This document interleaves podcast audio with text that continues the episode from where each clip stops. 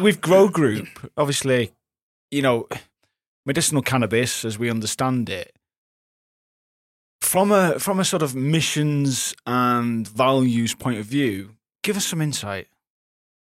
Yeah, it's pretty simple, actually. I mean, medical cannabis has been legalized in the U K since November two thousand eighteen, in Canada before that, and in Germany a year before that. And our mission is pretty straightforward. We want to drive awareness and access for patients to medicinal cannabis in any which way uh, needed. Because there are millions of people out there who would benefit from medical cannabis, mm. but they don't know it's available. They don't know you can get on a prescription.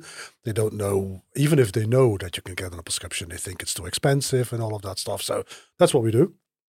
And that's what we're set up. So we're set up as a normal, traditional pharmaceutical mm. company, mm.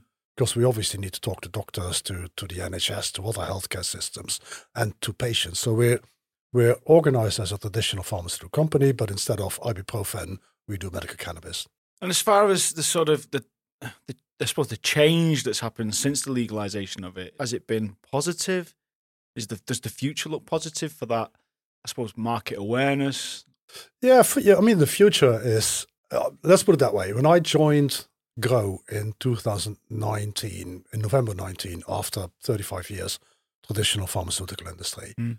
we had, in the whole country, eighty patients. Right. And there were five doctors who were prescribing medical cannabis in the whole of the U K. Our revenue was four grand a month. Wow. Now, and that was that was the whole country. And we were market leader. We had eighty percent of the market by then. So of the, of, the, of the eighty patients, sixty-four came to us. So go on. And uh, what we do now is um, a million and a half a month revenue. So if you look at, at uh, patient numbers, they went up from eighty in two thousand nineteen to probably two thousand by the end of two thousand twenty, four or five thousand, uh, twenty-one, ten, fifteen, twenty, twenty-two, end of twenty-three, thirty thousand patients in the country. And our revenue went from four grand to a million and a half a month. We're still market leader, but not with eighty percent, but mm. thirty-five percent share. So, and the extrapolation is pretty straightforward. If you compare it to Canada, Germany, Australia, the U K market should land somewhere between a half a million and a million people using medical cannabis. You you can see that is a very interesting market to be in. Mm. And it's not going to go away. Yeah. What are, because because people have worked out that it works, and it does work. Yeah. yeah. It's a, it's a solution for patients who have been on long-term high-dose painkillers, the opioids, fentanyls, all of those things. We, I mean, we talk about opioid crisis in the U S, but there's an opioid crisis in Europe and in the U K too. It's not limited to the U S. Every month, people land up in A and E because of overdoses of opioids and all of these things. Costs the N H S fortunes, and obviously it's not good for those for those patients. Organ failures, you ruin your kidneys if you take it too long, all of these things. So there are a lot of serious side effects. And there is enough evidence to show that if you introduce medical cannabis to those patients, mm. they may not necessarily have to uh, enable to completely throw out the opioids, but you can halve the dose or anything else to a controllable level. So that's that's pain, uh, but um, indications where you can use it are manifold. Any, I mean, pain is, is multiple. Cancer pain, back pain, Uh, uh, people who had limb amputations, whatever, but still feel uh, pain from that, nerve pain. Uh, so there are, there are many, endometriosis, women's health, uh, anything from Migra- migraines as well. I migraines, guess. Yeah. yeah, exactly. So there are so many mm. types of pain, mm. and you can use cannabis for all of those. But then also mental health. So people with P T S D, yeah. uh, anxiety, sleeping disorders. And obviously those things also kind of reinforce us themselves. So if, you, if you're in pain, you generally can't sleep well. If you don't sleep well, you're more conscious and worrying and more anxious about what is happening with you and all of that stuff. So it, pain generally also, a lot of patients who are in chronic pain are also depressed because of that. A lot of patients who have chronic diseases like M S, epilepsy, are also depressed because of those things. Mm. So if you take away one of those, even if you even if you let people sleep better, you will have less pain one hundred percent. Because your body uh, is in a better condition. So they all they all also work with each other. So a lot of mental health, probably half of the patients is pain related, then a third are mental health related, and then the rest is neurological conditions like uh, epilepsy, Parkinson's, uh, those. And it works in a lot of cases. And I think it is uh, in this sector really important to have a mission, because the opportunity for the industry is so big. And just to perhaps amplify a couple of comments that Pierre was making, I mean, twenty eighteen medical cannabis was um, you know, allowed. And since then, I think from January twenty-three was the last number I saw, there was something like ninety thousand prescriptions made. A tiny, tiny fraction of those mm. were done on the N H S, by the way. The vast majority is being through private clinics. And yet, if you look at O N S data, um, something like two point five million people, uh, twenty twenty-three O N S said they consume recreational cannabis. Mm. And there's an estimate from YouGov about one point eight million of that two point five take it for medicinal reasons. And then if you look at the chronic pain uh, in the U K, just in the U K alone, about twenty-eight million people suffer from chronic pain. So there is a huge opportunity there, and having a mission to actually try to find ways of positioning cannabis uh, and driving awareness that even on a very basic level, that actually you can actually get a prescription for cannabis. Mm. Very few people, I think, even understand that. Yeah. Yeah. And even even amongst those people that are long-term chronic pain sufferers. Mm. So I think there's an incredibly important, powerful mission here that Pierre and, and the rest of the industry are looking to to drive. How did you acquire new customers, so to speak? Yeah, that's that's actually a very important question, because the the fundamental issue that we have is European law does not allow pharmaceutical companies to communicate about pharmaceutical products to patients. So you can't advertise prescription medicines. You can advertise ibuprofen and, and uh, whatever, stuff like mm. that, but you can't advertise prescription medicines. In the U S, it's different. You can go on T V, and if, you, if you're in the U S, there's a there's an advert, advert for some medication every ten minutes. Wow. But here you can't. So it's a it's a weird situation where we have a legalized market, but we can't tell anybody about it, because telling somebody about it would be advertising. So I can't go out and talk about the fact that we are um, providing medical cannabis for patients. But we need to be very, very careful. Fortunately, um, and that has helped in, in driving that awareness, there are now around forty cannabis clinics in the U K. Right. So Uh, every medical specialist is allowed to prescribe medical cannabis as yeah. long as they do it within their specialism. Um, and what they've done is they all joined in little groups, medical cannabis clinics, because clinics can advertise. They can't advertise about products, but they can't. They can advertise about the fact that they are a medical cannabis clinic. So we help the clinics to advertise.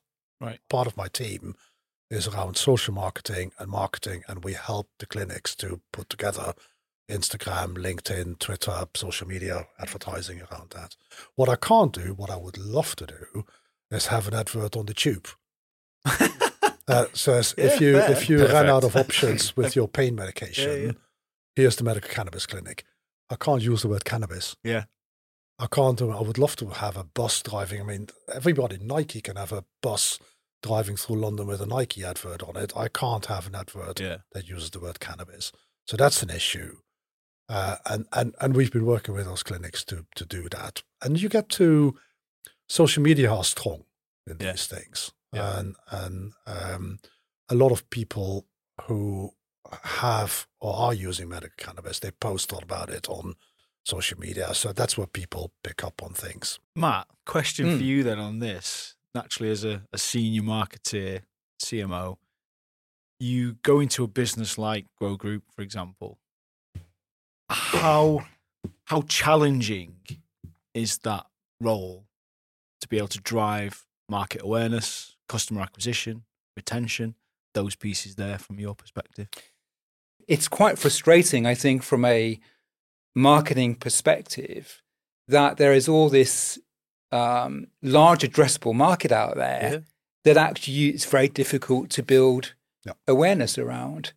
Um, and maybe we can expand a little bit on some of the jobs to be done amongst those patients, because I think there's a couple of different important types of messaging that we need to find a way to get to the market. I mean, you, you talk you talk about naturally the challenges and the legislation that's associated with that. I think one of the things we, you know, I'd like to touch on here is look, the the biggest challenge, I suppose, really, for because it's, it's, the N H S have done no trials, have they? From what I understand, there's been no real sort of comprehensive trials done by the N H S, despite its legalisation. Yeah, but it's not on it's not on the NHS's yeah. uh, uh, shoulders to do trials. Yeah, which, if you yeah. look at this from a standard pharmaceutical perspective, yep. pharmaceutical companies will do the trials. Then show the trials to the N H S with the evidence around it. Then the N H S will bring in uh, NICE, uh, Institute for Clinical Excellence. They will do a review looking at the trials, looking at the evidence, if and, and basically determine whether spending the money on product X has an advantage over spending the money on, the, on product Y. Randomized controlled trials, which is the standard way of doing those things, compare one product with another. And and most of these trials use a standard comparator just to make sure that you have one thing that you constantly compare it with. So if you would do a pain trial, you would compare uh, whatever product you have with uh, opioid or with ibuprofen and show that there's a benefit in using yours. Cheaper, more effective, less side effects. That's basically what you're looking at. And if you tick all three, you're obviously in. With cannabis, it's a little bit more difficult because it's a plant mm. and there are like one hundred eighty ingredients in a plant. It's not just T H C and C B D, but it's like uh, uh, terpenes, lots of other flavonoids. And the problem with doing standard clinical trials is that it needs to be proper one-to-one. So if I have a plant with more ingredients, I need to single out the ones that I think that work and make that compare. That doesn't work with a cannabis plant, because if you would only take T H C and and synthesize that or extract it from a plant and compare that with, with ibuprofen, T H C on its own works a lot less than if you do it, do it as a plant. It also actually makes you quite unwell in higher doses. And T H C is, the, is it the psycho? T H C is the psychoactive right, part yeah, of it. Okay. Yeah. So so you got T H C and C B D. C B D yeah. is the is the stuff that generally calms you down um, and has little to to no medical effect, but it enhances how your T H C works. So it kind of balances out a little bit. Mm. And, and T H C is the is the more. If you have pain, anything else, that's where T H C comes in. If you have sleeping disorders, neurological things, that's where C B D uh, yep. come in. So you need both, yep. but interestingly, you also need some of the other stuff that isn't plant. So if you were to give a, a singled out synthesized molecule and compare that, it doesn't work. So you need to do the plant. But then, talking to Matt about it earlier, we may have the same uh, uh, pain problem, but his body will respond differently to the same plant as mine. So he may need a bit more T H C, I need a little bit less T H C, we need a bit more different terpene profiles in it. So to do a one-to-one becomes incredibly difficult. You end up having to use tens of thousands of patients who will be on different medications versus one. So to run that would cost hundreds of millions. Cannabis industry doesn't have that money to run those trials. Yeah. And then you end up licensing a plant, which... You can grow. Yeah. yeah. Martin can grow. We can all grow a plant. So I have a patent on... I, I, I'll be honest with you, I can't grow a plant. I, no, no, I, but I, theoretically. I, I, I, I, no, I mean, gardener. Literally, I can't keep any plant alive. I just want to get that out of there, right? It you know, doesn't matter Good. whether it's a cannabis plant or a, a daffodil or whatever it is. Okay. I, I definitely cool. can't grow plants. So you so you would uh, you, would, you would have an issue with patent protection in, in doing those things. So right. it, it becomes a... The other side of the equation is, as Matt was saying, there are there are a million and a half people that we know in the U K only using mm-hmm. cannabis for medicine purposes. We know that there are hundreds of millions of people in the U S and Canada using cannabis for medicinal purposes, and we know it works. So do we really need to go and do another couple hundred million clinical trials? Because the other way of looking at it, somebody will have to pay for running those clinical trials. So if we end up spending a billion running a clinical trial, that will in the end translate into the cost of the medicine. Yeah. That's a bit, that's a bit silly. Yeah. yeah. You're basically looking at a, the N H S is overcomplicating something where we know there is evidence, we know people are already doing it, we know it works, we can spend the next ten years running clinical trials to, to show that it works, which we already know, and the end product is going to be more expensive than what we have now. So why are we overcomplicating this? But the system deals with, we only prescribe products that have a license. Yeah. That's where it comes in. So the, the bit that we need to convince doctors of is that they can prescribe, which they know, you can prescribe unlicensed products. So doctors can prescribe medicines off-label, that's what it's called. So you, you have an approved label, but you can also use it for that.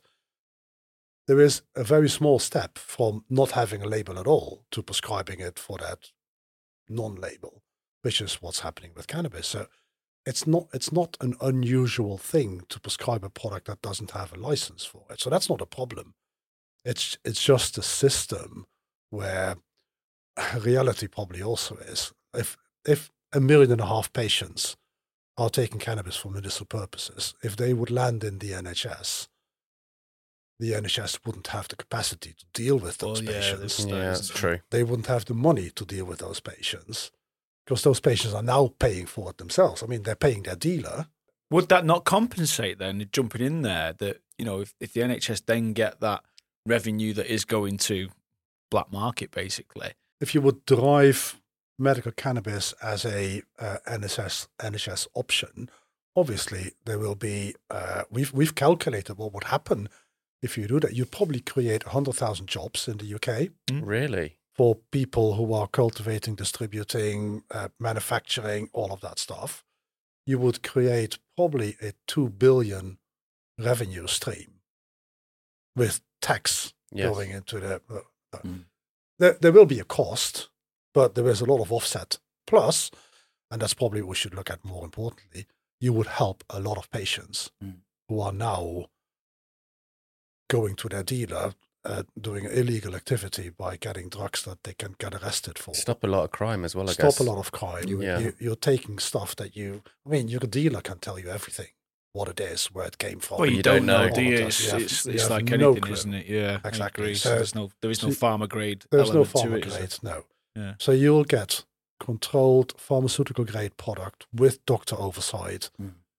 in a medical setting. So it, it there there is a lot of there would be a lot of benefits for it. The other, the most important thing to look at, what what is it about the N H S? The N H S in many for for many patients. What we like in the U K is that the N H S is for free. If you want, if you ever want that to happen, and knowing that the N H S works with that system where they will look at data and evidence to to look at, at the medicines, somebody will need to start looking at generating evidence to do that. So we're doing real world evidence programs, but your dealer is not going to collect data. So if you want that to happen, we would we should all support the medical cannabis industry and should all talk to doctors in the N H S that they can prescribe medical cannabis and then make sure that we collect the data. So you get that as an evidence-generating mm. model in there. Only That's, that way you will get it in there. Yeah, I, I agree. I think we're in a um, bit of a chicken and egg situation. I mean, the N H S did form a cannabis registry, I think, in twenty twenty. Yeah. But the challenge, of course, is the level of prescriptions is so small within the N H S that the level of data or clinical evidence that's going to collect is no. not really going to move the dial on any of this, unfortunately. How much of that data can you potentially rely on to then support that legalization? Well, there, there's two issues there. Um, and there's probably a bigger issue that goes over the top, which I think you're alluding to, which is perhaps one of the biggest uh, challenges in all of this, is actually overcoming the prejudice and stigma that's kind mm. of attached to cannabis. Let's, let's come back to that in a minute. But just on the data side, I mean, there's really two or three issues there. One is that there isn't much clinical evidence being collected in a methodical way that we just, you know, we just heard about. There are around four thousand studies around the effects of cannabis.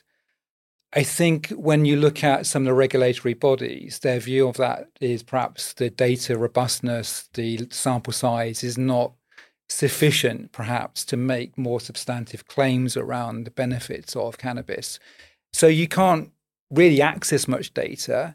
Secondly, if you could access data and extrapolate benefits, um, it's still very hard to do because, as Pierre was describing earlier, you're still restricted in the fact that it's a pharmaceutical prescribed medicine and you can't go out in Europe and the U K mm. and make definitive health claims around it. So you have to find some kind of more subtle subtle ways of doing that. I just wanted to go, though, back to just this overarching thought here, which is we've touched on, which is really one of the main competing products to prescribed medicinal cannabis is, of course, the the grey market and the yeah. fact that you can very easily, uh, you know, get access to to cannabis recreationally, if you like. And I think there is a an important sort of positioning piece here from a marketing perspective, which is to have the drumbeat of why actually medicinal, properly prescribed um, cannabis is a is a better option for you if you are suffering from chronic pain, for example, because of the quality of the product, the fact that it complies to G M P, good manufacturing protocols and process, for example, the ability to have correct or carefully calibrated dosage, mm. the options not just to ingest it or smoke it, because of course a lot of people don't smoke and don't want to vape or inhale it, but no. there are many other ways. But I think it's, these are all benefits of properly prescribed medicinal cannabis mm. that I think the the industry as a whole can probably Uh, message a little bit more strongly, particularly perhaps through the clinic network, because I agree that if you if you go on Google and you, you search for uh, medical cannabis, and by the way, of course, one of the issues here is that a lot of people wouldn't even search for that in the first no. place because yeah. they don't know it exists. But if you if you are already somewhat educated, you will see quite a few clinics pop up on Google search. But even if you go into some of those major clinic groups, I think, is it LIFE? Life. Um, Life, Life yeah, yeah, and Curaleaf and some of the others, they're not very consistent, some of the messaging. Yeah. So, and I think as an industry, there's probably more that could be done around there in terms of consistency of messaging, particularly the benefits of prescribed medical cannabis versus recreational use. It should be driven by education as well, shouldn't it? I mean, at a political level as well. Pretty powerful thought process, really, isn't it? Yeah, the education aspect. Mm. I mean, yeah. politics-wise, you, you're not going to get anywhere with that, are you? Well, it, no is the answer. Um, short answer. until, until we have a change. we, we can spend the rest of the day on that, but there, there, there, is, there is no political... There's enough of that going around. The, there, is, there is no political appetite yes. to to drive medical cannabis. Or, as many people want, legalize cannabis anyway.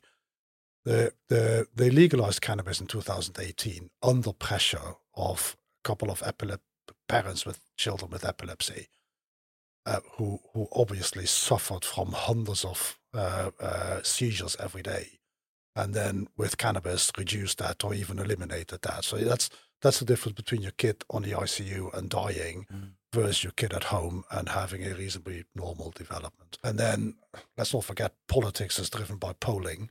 Yes. So they all they all go out and they go, is medical cannabis going to get us, or is legalizing cannabis going to get us more votes? And no, everybody's, it doesn't get you votes. If it doesn't get you votes, you're not going to campaign about it. So it's not in there. It's not in the it, it's not in the on the program. So it's not going to happen before twenty thirty.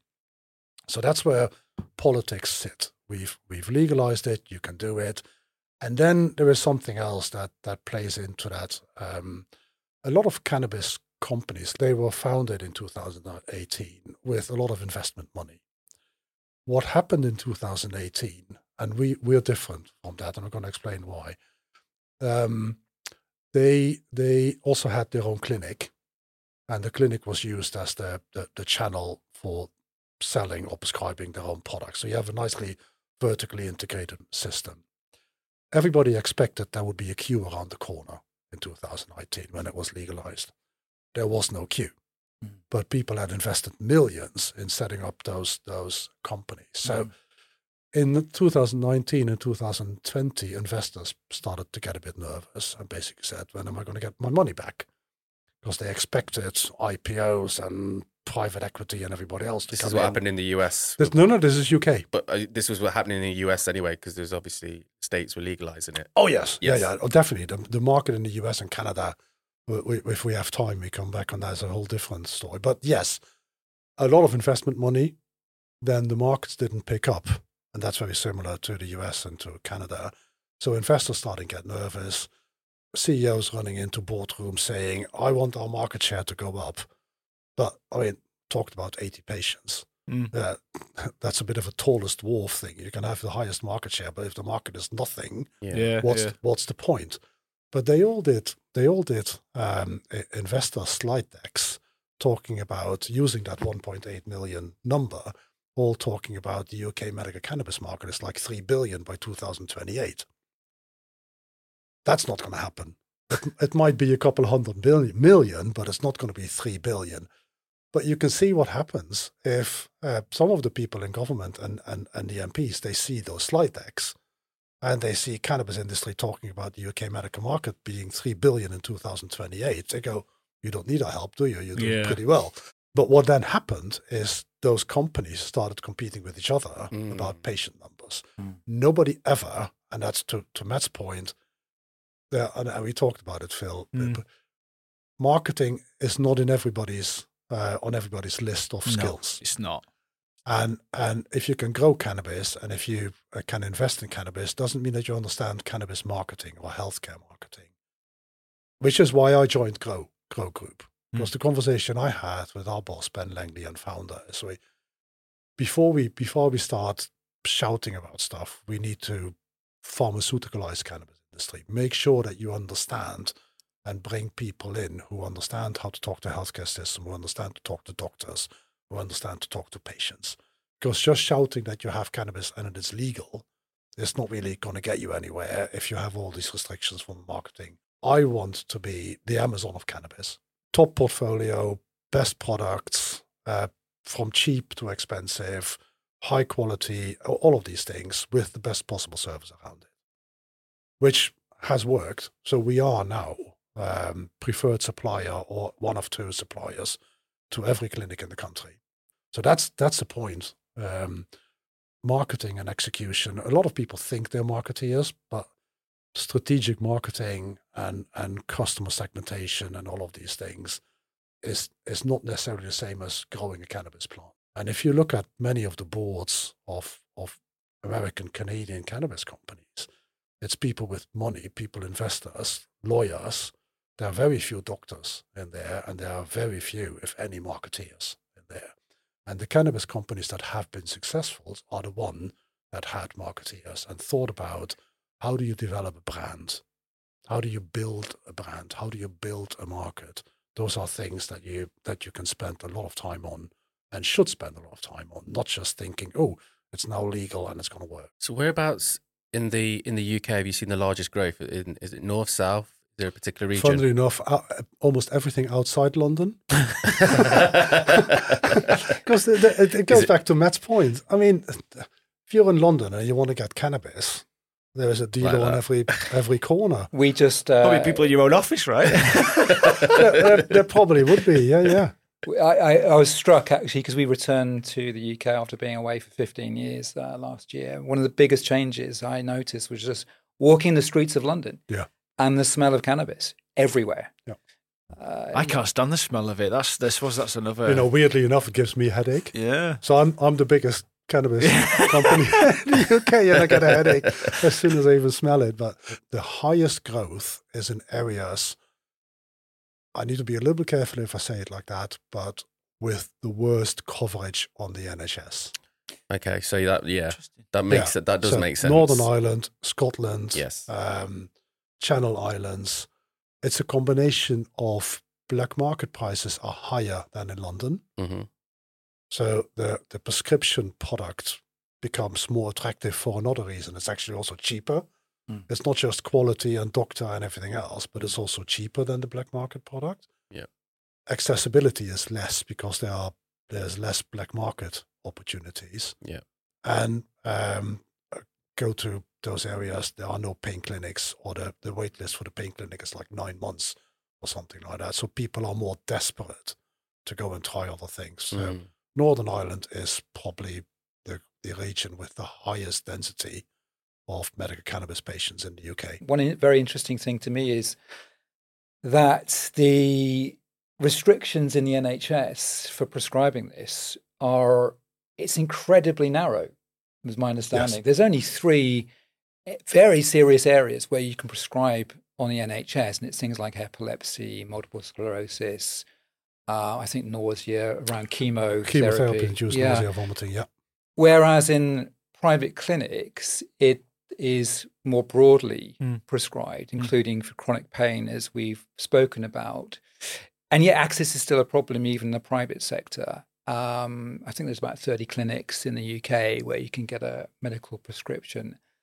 Um, I think it'd be interesting to talk a little bit about how, you know, the access could be improved through private clinics. Because I don't think, Pierre, I'm right in saying there doesn't seem to be any strong move to expand the level of N H S therapeutic areas where this might be prescribed anytime soon. Yeah, that's that's right. I mean, the, that, that goes a little bit back to, to what we were talking about earlier. The N H S will traditionally only deal with licensed medicines.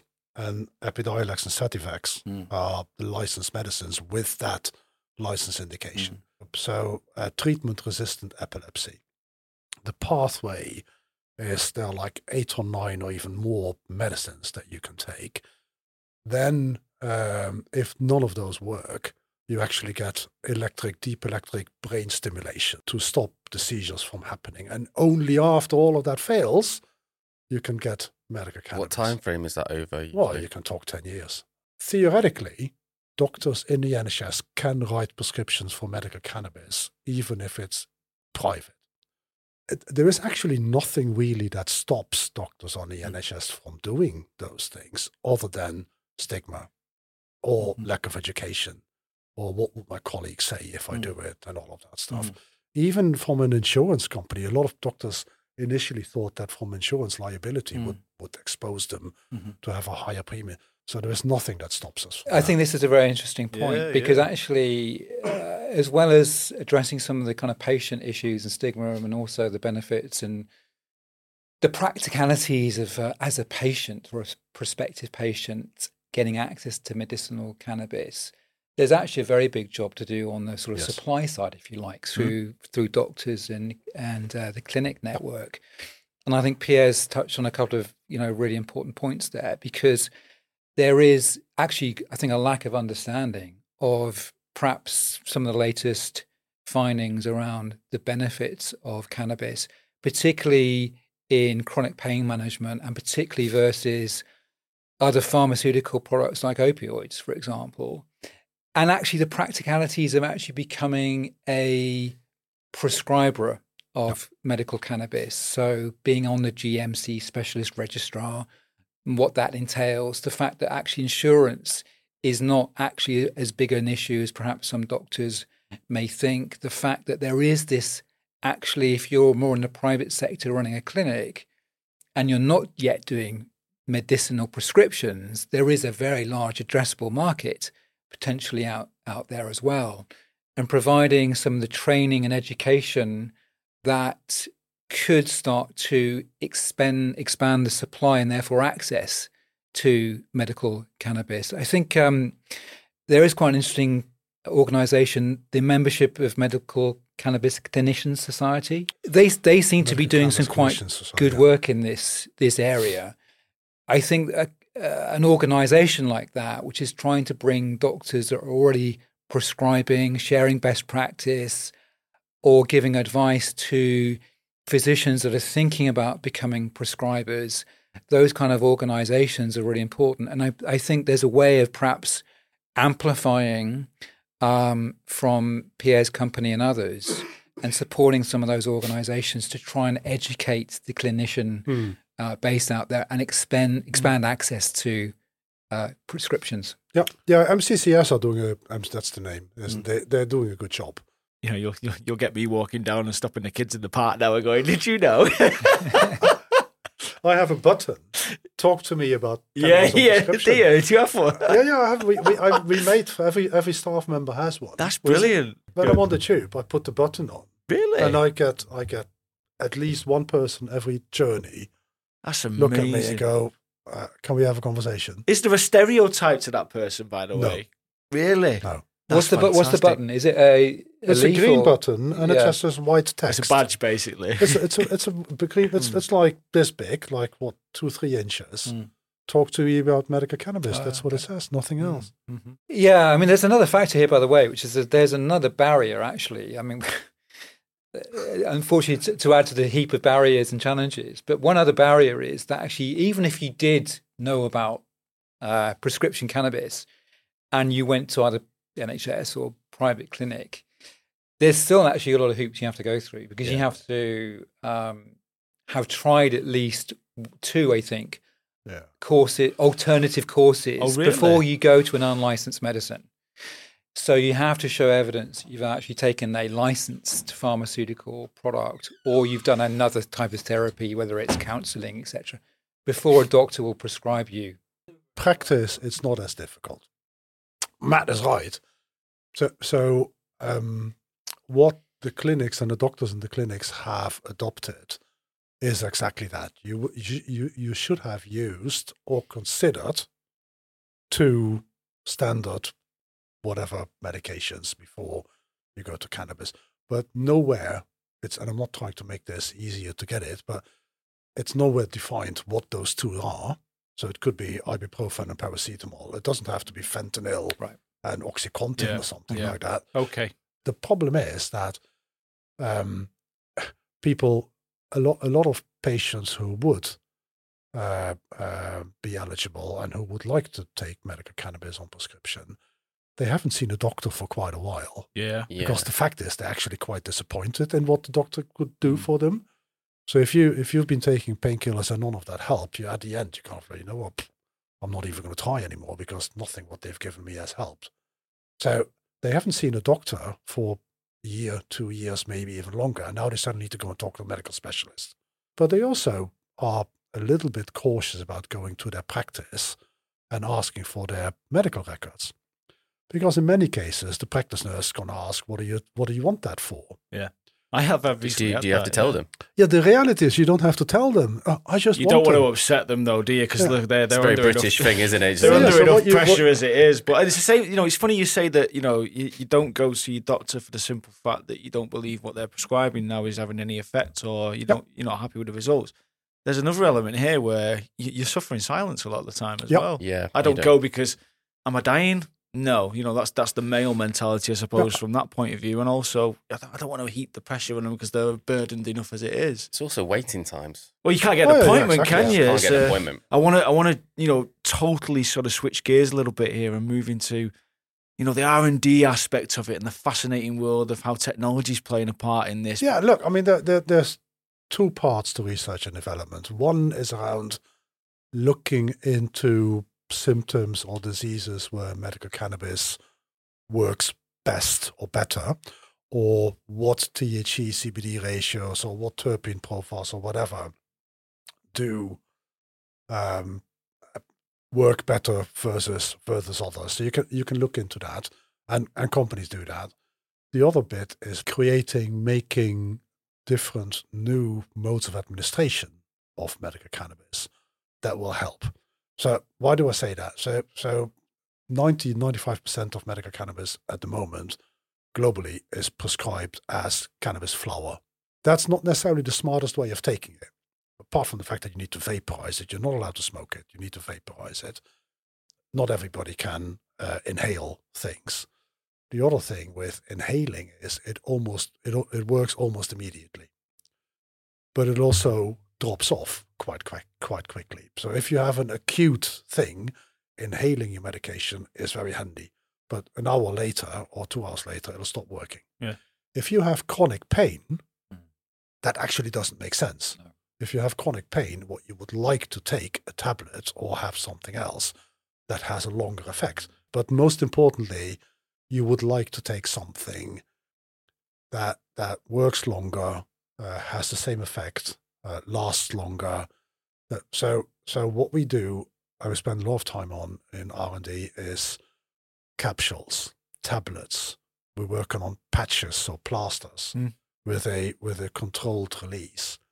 So, uh, as an example, um, we we've seen uh, patches for for pain that work a lot better and a lot longer, and it also for a doctors, and doctors are very traditional. Prescribing a patch or prescribing a tablet feels a lot closer, uh, a lot yeah, more we'll comfortable than prescribing thirty grams of flour. Mm. You're like, oh, in a bag. Yeah. Well, that was going to that was going to be a question there for you, exactly Mark. That. Is it is it easier to in, a, in a clear bag as well? Yeah. Uh, White Widow super cheese. Oh, exactly that. Yeah. Is it does the does the vehicle dictate a power of marketing? I think it does, um, because we we spoke a little bit earlier about. I mean, this comes back to the patient. You know, who yeah. is the patient? Why are they taking it? I like that. How do they like to take it? I mean, the the patient, you know, always comes first. But coming back to your point, I think the method of dosage and taking it is really important, because. No. I can absolutely get that a doctor will be much more comfortable if it sort of doesn't have the connotation of yeah. cannabis. And actually, it's the same for a segment of the patient population. There yes. are some that are very comfortable and perhaps would prefer bud. Mm. There are going to be quite a few that actually don't want to go have that stigma, no. the smell, the, the way of taking it. And actually, they want something that feels more like a medicine. Yep. So it is really important for me. The other part of it is that it's, um, you, you can also patent that mode of administration. That's fascinating. I mean, as a marketer, that yeah, you know, I'm instantly yes. pricking up my ears here because... Uh, Change the game. It's differentiated. It's the method of delivery is novel. Yep. Um, for a lot of marketing. Patients, it's a great way of, of taking it. And, you know, one of the big challenges of... medical cannabis is actually differentiation and distinguishing it against street and recreational use. Yeah. And this would be a great, fantastic, powerful way of doing that. Medical adherence uh, is a factor that affects all pharma products to mm-hmm. less or a greater degree. And sometimes completion rates can be quite small. You know, oh, yeah. Lasting the course, taking the course correctly, taking the right dosage at the right time, et cetera. So there might be thinking um, a little bit more about Pierre's Um, patch and administration is, you know, companion apps. Is there a role for technology yeah. to have a companion app that goes along with this that could help people take, you know, if especially their chronic yeah. pain sufferers, keep them on track, give them healthy advice, perhaps broaden mm. the topics around chronic pain management, et cetera. Yeah, that's it's a very relevant question. Um, the answer is we. We just haven't worked it out yet. We're on our way, and I'll, and I'll explain why. So there have been a lot of apps. I mean, over the last ten years, when I was in pharma, everybody mm. suddenly had an app. That's nice for a week or two. Mm. After that, you work it out. I mean, I need to inject myself every Saturday. That's what I picked. I don't really need an app to do it, because if I don't, I feel it. There is a limited, if you approach it from that perspective, it has a very limited effect. We we've developed an app. What what has become what becomes much more interesting is if you look at for like the patch. One of the patches that we're developing is actually controlled through the app. Yeah. Uh, so yeah. you you you control the app, and then the app tells the patch mm. how much active ingredient to release. And the app doesn't know the patch doesn't know that if you don't tell it. What we're also doing is all of the clinics, including the ones that we work with, they're now developing uh, apps as the clinic. So um, if you want to book in your appointment, or if you want to book in your repeat prescription, you do it through the app. Those things work. And one of the things I've been thinking about also in the in the run-up to, to this conversation, what we could probably do is develop an A I model that would look into patient genetics, patient disease, patient medication, whether they whether it works or not works, and then do a predictive self-learning model about who would respond better or worse to medical cannabis. And it does actually help. I bet it does. Yeah. So so doing stuff like that, that would be that would be an interesting Can can you develop. can you and again that then potentially does that help from a marketing point of view? Because actually that's one of the biggest barriers here for, for growth and market entry for you. If you've got something like that, do you, yeah. do you then you know market through that? So well, you can see how it happens. Please. Let's say Matt develops that. Yeah. And then you acquire. Uh, everybody goes and interviews Matt about why he developed that. So Matt can explain yeah. why the word cannabis is going to come up. Mm-hmm. And obviously somebody's then going to say, oh yeah, cannabis is legal for prescription in the U K, isn't it? So it, it'll drive those things. At the end of this month, we're launching a specific product for um, women's health. A lot of women have Many, there are many women with endometriosis, period pain, menopausal pain, not, you name it. There's a Canadian company who, as a wellness brand, designed a cannabis product, which has a bit more C B D than T H C, but they're, they're, they're both are in there. And they just designed it pretty elegant, uh, a nice vape pen, not a, and, and we're going to launch that in the U K, specifically for that audience. Yeah, I think just to pick this up, this is, this is a very good point, which is there are ways of, I mean, I think a lot of this comes back to content creation. Yeah. Uh, and in this example, there, it's perfect because there's content, there's also a brand and a very clearly defined audience that goes goes with it. But finding those, they're sort of newsworthy, interesting angles that are kind of oblique to the more the, the things we would like to talk about, really, which is mm. kind of the benefits of cannabis, but actually finding ways to go around the restrictions and yeah. finding those op- those opportunities, whether that is through P R, press, podcasts, videocasts like this, um, content generation online, S E O. There are ways of getting some of the higher level messaging out there, particularly this point around just the basic fact that actually you can get cannabis prescribed to you yeah. in the U K. That's that's the one thing that we just yeah, need to get if you were going to take away one point today, I suppose, or get across one message, would that be it? Find ways to increase awareness, yeah. yeah. We are now working with a guy called Big Nasty. I'm not sure if you know him. And um, he is a cannabis patient. Okay. He has a prescription. He goes to one of the clinics that we work with, and but he also knows a lot about because been, he's been using cannabis for his um, conditions for quite a long time. So he knows a lot about it.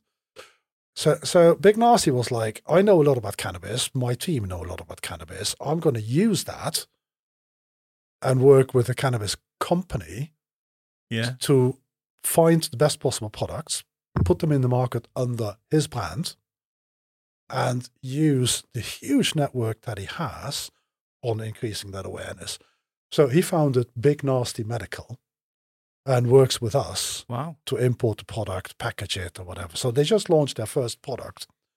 And he did he did a very brief Instagram post announcing, basically said, medical cannabis is never going to be the same again. Uh, for all those reasons, he brought, and, and his team, they are incredibly knowledgeable about yep. all of that. So yeah. we, we worked with them in finding a couple of really good products. And he uses the, and he did the very small post, and like in twenty-four hours, three, four thousand people yeah. went to their website. Where can I do this? How can mm. I do that? Because it appeals to all those people who are out there who are using medical cannabis. So it's an, it's a small example, but a very effective example. That's of how no, it's, it's a good one.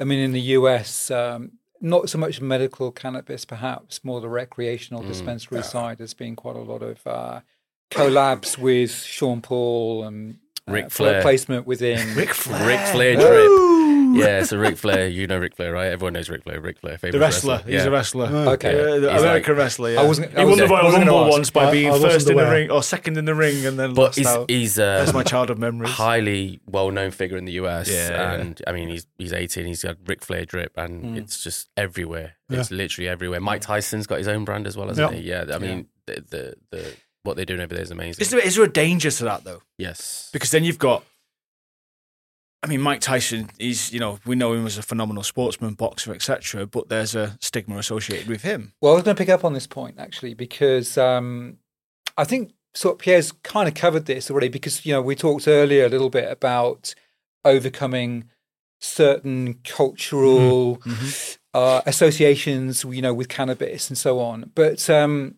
this is sort of where you need, and it's back to the patient. Yeah. Who's taking it? Who could take it? What demographic? What are, what are they interested in? But having that multi-strand, it's classic marketing, multi-strand yeah. approach where, yeah, some people are going to be very drawn to Big Nasty, but then you've got, uh, you know, the interior designer no. yeah. example yeah. with a women's health, completely different mm. type of demographic. And that's really what you need to do. And I think influencer marketing, we spoke earlier about the restrictions on paid digital, yeah. which are pretty ironclad, to be honest. There's a little bit more grey area with X slash Twitter. But actually influencer marketing for this is, I think, one of the yeah. levers to pull. I think, again, you have to be very careful with the way that you position the product, talk about the product.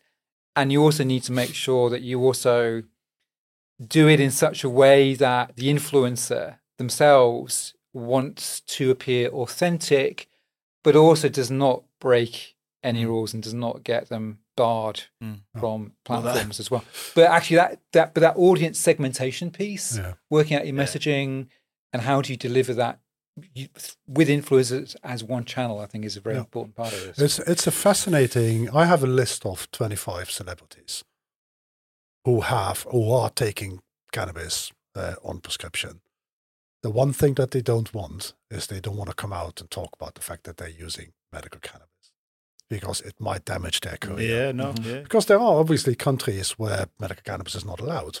What you see is t- towards the end of their career, they suddenly become more comfortable with, with doing that. So ex-rugby players mm. instead of active rugby players yeah. and all of these things. So that that that's what we're looking at. But yeah, it, it influencer marketing.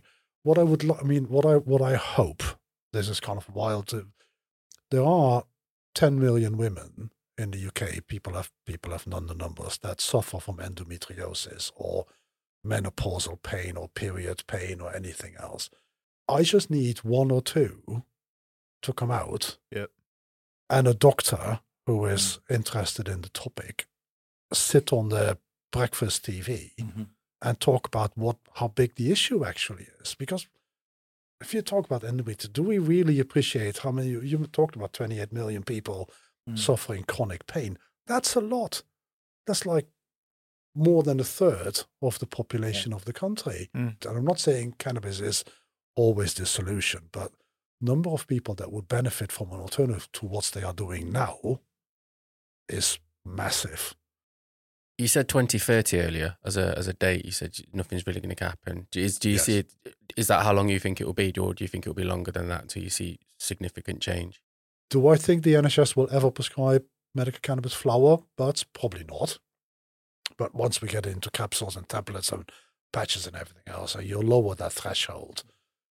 The the other thing that will play into it is. A lot of a lot more doctors by then will be educated about it. Yes, because we do a lot of work around that.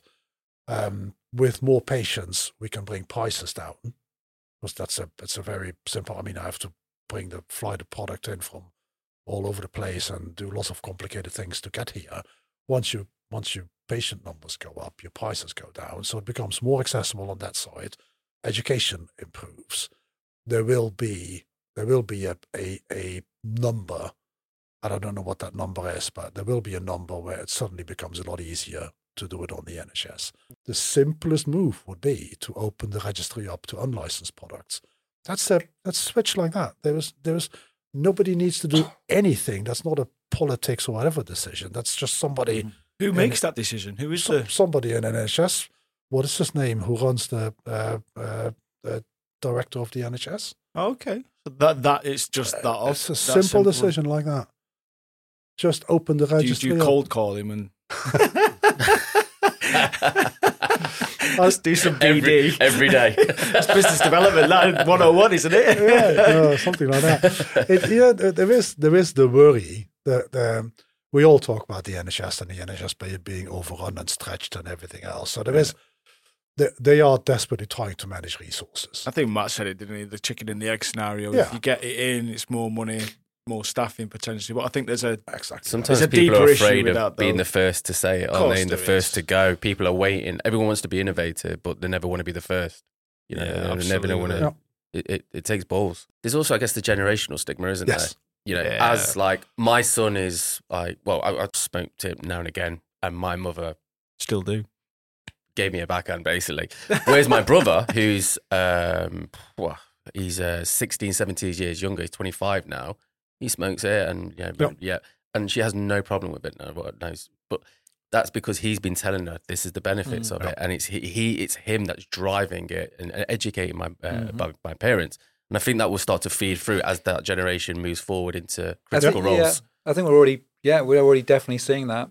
Um, mm. Actually, I think C B D in a way is sort of helping that. Yeah. It, it's yeah. got cannabis into a conversation yeah. with people that never would have t- yeah. spoken about it before, even though there's a huge amount of confusion, I think, yeah. no, around C B D is. versus T H C and, and so on. But I think, I, I, I, I would say that is helpful. Yeah. In starting to open up the conversation, get a bit more awareness going. It's a it's a very imp- a very interesting point. So, you know, when, when, when you meet people and they don't know what you do, you meet them at a party and they go, "What do you do?" And I go, "I'm medical cannabis." They go, "Oh, C B D." Have you got it? and then and then I spent the next hour explaining that C B D is very different from medical cannabis. But that, that happened for the first five parties. Now everyone avoids you. yeah, yeah. Now I just say that I'm the biggest legal drug dealer in the country. It's a whole different. But but um, no, it it is a. Um, um, you, so you're right. C B D has opened up the conversation in many ways, but it also confused mm. the hell out of a lot of people yeah. because uh, when you look at the C B D marketing and advertising around it, uh, they they they can't make medical claims, but they promise things. And there are, there's influencer marketing around it and all that. So a lot of people not understanding the difference think that C B D is medical cannabis. So you and you've tried it, you bought it in a supermarket, it didn't work. That's the end of it. Mm. The challenge is, is that you can't, as a marketeer, reach for your normal toolbox yeah. of stuff that you know you might have been doing for the last twenty years or whatever. No. You can't go for the paid digital media platforms, for example, but. Um, I think we touched on some of this already. It requires a slightly different way of thinking. Absolutely rock solid on, you know, the regulatory aspects and what you can and cannot do. But there are still some creative ways that you can segment the audience, think about some of the new product uh, types at Pierre's and the, the ways of administrating it as well that go along with that. Uh, and think about how to get your message out through influencer content, S E O, P R. There are ways of doing this. No. And I think this partner marketing piece, whether that's through the clinics or C B D manufacturers, et cetera, that's got a, an important role to play in this as well. Is it refreshing, Matt? Coming back to, you know, you've relied on certain tools that, let's be honest, have potentially, and, and look, you can slap me across the back of the head for this one, have made it easier for marketers in some ways. Is it is it refreshing to actually think about this as, hey, this is a challenge now where I have to go back to the raw core skills, attributes that you associate with a marketer? Yeah, I think so. I mean, I think there's a there's more of an intellectual, how do we really do this? You know, there's there's quite a tight set of parameters around this, but that actually that makes it interesting and challenging. Mm. Um The other really big motivator, though, from a marketing perspective, I think, is just the fire you get from understanding the addressable market, yeah. the, the the size of the opportunity, not just from a commercial perspective and the profit motive, but actually from the perspective and mission to really help people yeah. um, who are suffering from some pretty horrible things, right? Yeah. You know, chronic, long-term pain, who... That's a terrible thing to suffer from. And this product has got a really important role to play in that. So I think that's very motivating to really think hard about how do you kind of crack this as a as a marketing challenge. So we can, we can definitely get smarter in doing this. That's that's an interesting challenge.